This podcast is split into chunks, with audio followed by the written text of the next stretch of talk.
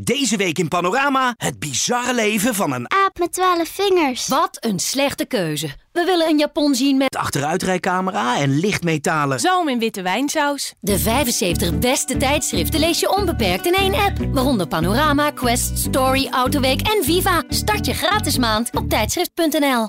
Welkom bij Rollenbollen, een podcast van Kek Mama.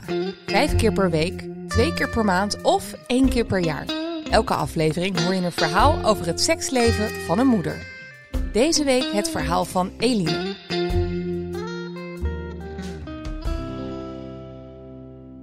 Eline is 26 jaar oud, getrouwd met Marijn van 31 en samen hebben ze een dochter Pien van 10 maanden. Een vrije partij dien ik bij mijn echtgenoot het liefste zwart op wit aan te vragen, drie werkdagen van tevoren. Dit is mijn standaard grap tegenover mijn vriendinnen. Helaas niet ver van de waarheid af, want spontaan seksen zit er bij ons eigenlijk nooit in. Marijn raakt al helemaal van slag als ik hem met een knipoog voorstel ook even plat te gaan als we onze dochter op bed leggen.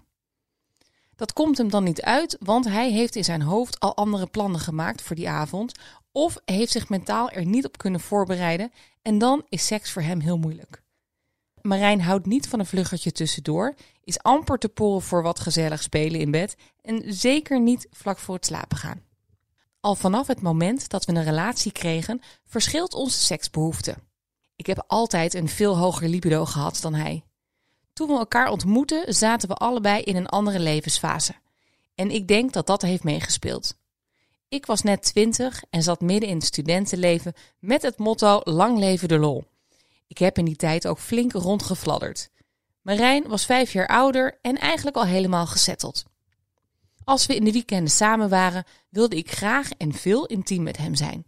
Marijn vond het wel heel fijn om mij te zien, maar had aan één keer seks ruim voldoende. Hij wees me dan ook gewoon af. Daar zat hij niet mee. Ik voelde me daardoor wel kwetsbaar.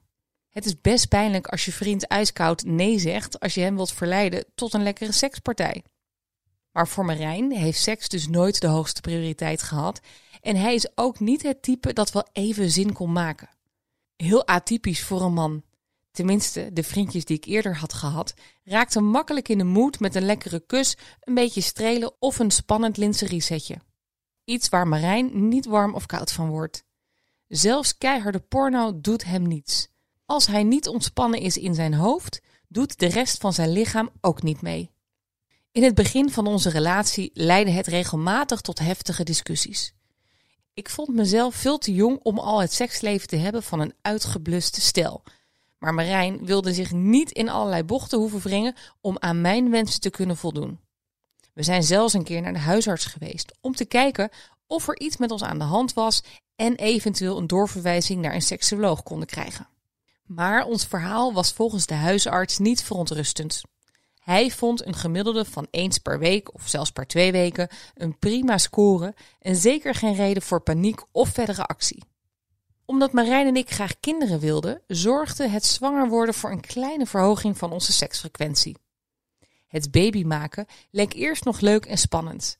Maar zoveel maanden en ovulatietesten verder werd seks vooral een moedje. En dat zorgde weer voor strubbelingen tussen ons. Marijn is al niet van de knop om en gaan en nu moest hij ook nog eens verplicht presteren wanneer het moment daartoe was.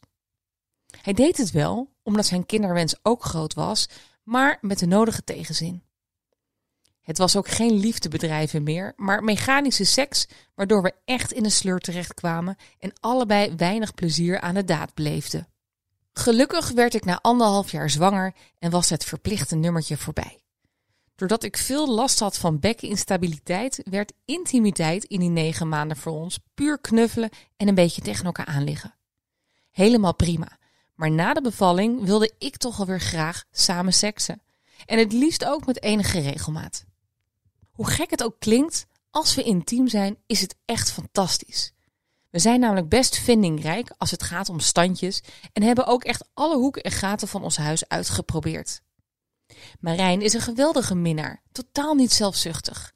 We hebben ook wel eens speeltjes uitgeprobeerd, maar daar voelde hij zich toch niet heel lekker bij. Nou, en het is eigenlijk ook niet nodig. Hij brengt me altijd tot een hoogtepunt. Ik denk ook iedere keer na afloop, waarom doen we het niet vaker? Sinds de geboorte van Pien is de frequentie erg laag. Omdat ik niet wil blijven zeuren en Marijn niet het gevoel wil geven dat hij verzaakt als echtgenoot, hebben we nu de afspraak gemaakt dat hij altijd het initiatief neemt. Op die manier kan hij helemaal in zijn hoofd bedenken wanneer en hoe laat hij dat wil doen. En dan kan hij zich er psychisch op voorbereiden en blijft het voor mij toch nog steeds een spontane actie. Ik weet immers niets van zijn interne dialoog af. En op deze manier hoef ik niet iedere keer die teleurstelling en afwijzing te ondergaan. Zelf heb ik eigenlijk nooit hoofdpijn. Alleen als ik echt dood en doodmoe ben, dan haak ik af. Maar dat komt bijna nooit voor. Ik heb weinig nodig om in de juiste stemming te komen. Dus die ene blik of aanraking weet ik goed op te pakken en maakt dat ik letterlijk meteen aansta. Duurt het me te lang? Dan grijp ik wel eens terug naar solo-seks en help ik mezelf. Misschien dat Marijn het ook wel doet, maar daar praten we niet over. Het blijft jammer dat we niet dezelfde seksbehoeften hebben, maar de liefde die ik van Marijn krijg en die we samen voor onze dochter voelen, is me ook heel veel waard. Zijn liefdevolle persoonlijkheid compenseert alles wat hij aan libido mist. En dit was hem weer. Volgende week het verhaal van Charlie. Toen zij verliefd werd op een vrouw, werd ze aangemoedigd door haar man. Een derde in het spel gaf hun seksleven een enorme boost. Luister je weer mee?